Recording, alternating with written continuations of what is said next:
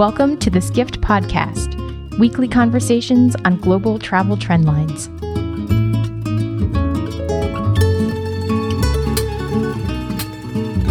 Starwood Hotels and Resorts has been making news for a year as companies battle to acquire it.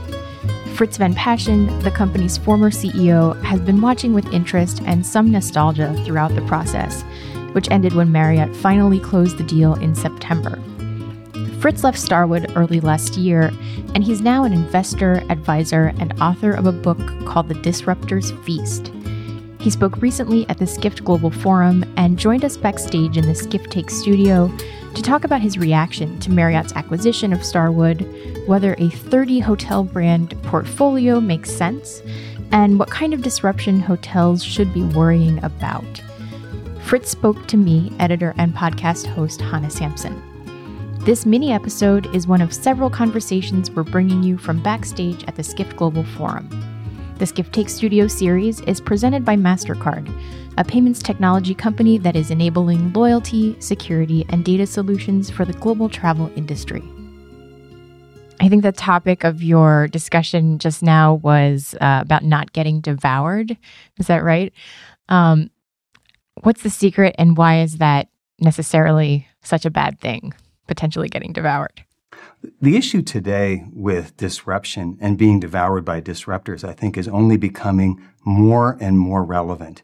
The pace of change is accelerating. Businesses that had safe, strong business models yesterday are in danger today. And, and the challenge is, I think, so many executives, so many companies are in denial about what the threats are to their basic business model. So the notion here is how to recognize disruption, how, in effect, to be your own disruptor, and how to make sure that you have barriers to entry that can withstand new types of competitors. Who who do you think is most vulnerable to disruption right now? And I mean, we can keep it to the travel industry since that's what Skift is about. Um, but but who do you think needs to take this? Who needs to read your book really badly? Well, I think the fact of the matter is that there isn't a business or an industry or a job that isn't going to be somehow changed by technology in the next few years. So anybody who thinks they're safe today had better think again. So everybody should read the book. And, and the reality is that disruption has come to industries that we never thought it would before. So if you look at education, if you look at the hotel business, I mean, these are, these are industries that have been around forever and they haven't really changed. Now they're fundamentally needing to rethink how they deliver personalized service to people, how they understand what each individual wants at a given point in time, and making sure that their organizations are trained to be able to respond to that information. We didn't mention earlier that you are the former CEO of Starwood, but um, you know, obviously that's relevant to a lot of what we're talking about. How much time did you worry about disruption and um, Airbnb and other alternative accommodations when you were in that role? And do you think that you're, um, or that other CEOs of hotel companies and other executives are worrying enough about that? So when I was at Starwood, I was especially concerned about the rise of the OTAs. And the fact of the matter is, if you look at what hotel owners want, they want to have their rooms filled at the lowest cost. And if OTAs could do that better than we could, then the business model was in danger. In the same way, what I was looking at with Airbnb is the fact that now suddenly for the first time in the history of lodging, supply of rooms is elastic in the short term. So when demand is rising, it's much easier for other units of, of, of, production, or in this case, capacity, to come in and change the way pricing works in the industry. So both of those, I think, are extraordinarily important to understand as hotel companies. They don't have to be, um, they don't have to devour the hotel companies, but they certainly will have an effect on the way those companies need to operate, what people's expectations are, and what they need to do to continue to keep the loyalty within their own systems. Um, was there any part of you that felt a little sadness when the final Marriott acquisition, or when they cleared that final hurdle and said it's moving forward uh, of Starwood was announced? Do you are you are you sad to see that brand go away? It's hard not to feel uh, nostalgic and sad to see a company that so many people worked so hard for so many years to build to be changed and really now to be absorbed by somebody else. Now, having said that, I'm not going to say that I think that consolidation should not have happened. It could have happened at a better time for Starwood. It might have happened in a different way. But it is sad to see an organization that I think was so special in a lot of different ways uh, no longer exist. How could you not feel sad about that? Yeah. Uh, Arne Sorenson, the CEO of Marriott, yesterday said all of the brands are staying.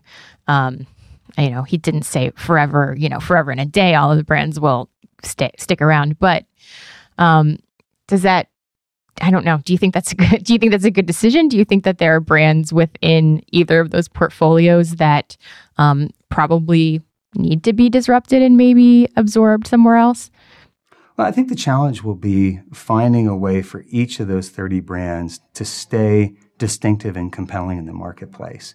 And I know from the standpoint of Starwood, with the exception maybe of Sheraton, none of the brands were really at global scale. None of them were as big as some of their competing brands um, in their segments. And so, you know, the challenge will be keeping those brands distinct and compelling and at the same time having them grow and gain scale so that there's a loyal following to each individual brand. It's a big challenge. Marriott's a great company. They know what they're doing. I have a lot of confidence in Arne. So, you know, I'm betting on he'll figure it out. Now that you're not in the middle of the day to day running a massive hotel company, are there things that you can see from from your current perspective with the benefit of history um, that are really surprising to you about what the industry is doing today or um, changes that you think are inevitable and coming i don't know just just not not being in the thick of it um, how do you look at the whole indus- the hotel industry and where it is today you know, the reality is for all of the innovation and change that's been in the hospitality industry and travel in general, if you look at travel in the 21st century, it's still inconvenient, anonymous, and uncertain, right? We still have all kinds of pain points throughout the travel process. Um, people don't know who you are and what you want. Uh, it's very hard to get relevant information about people who are like you. I don't think yet the industry has solved the puzzle really to say, here's a cohort of people you may not know, but they're like you. And using that cohort of strangers to help you identify whether there's something you would like or like differently. And, and so, you know, I, I see that as more of a glass half empty than a glass, or glass half full kind of opportunity. There's so much that how hospitality and the travel business can still do to make travel feel seamless and pleasant and have you know ahead of time what you're getting. that's an opportunity. So it's, it's something the industry, I think, is missing today, but it's something that will be solved over time. And those who provide those solutions, I think, will be uh, extraordinarily well rewarded. We're all about defining the future of travel here at Skift. Is that what you would say is the real future of travel, especially for hospitality, solving those issues you just brought up? And do you have any thoughts about who is really well positioned um, to tackle those? Well, I think, yeah, I think the future of travel is all about personalization and making sure that not only do I know you and know what you want, but I know what people like you want, and I know what people under these circumstances have liked before, and I can solve a problem before you realize it's even an issue. And you know, the the combination, I think, of AI and some of the things that Google are doing and machine learning to be able to incorporate those things will be a big piece of it. But the crux of it, I think, ultimately will be how you make that information available to human beings providing service for other human beings. Because as much as there are things that we can automate about the travel and the hospitality experience, hospitality at the end of the day, independent of whatever technology does, hospitality is always going to be about people serving people, people making people feel special and recognized and glad to be where they are. And I think that's the that's the real thread is the human aspect coupled with the technology in a way that, that to date hasn't really been delivered. Very good. Frits, thank you so much. It's a pleasure.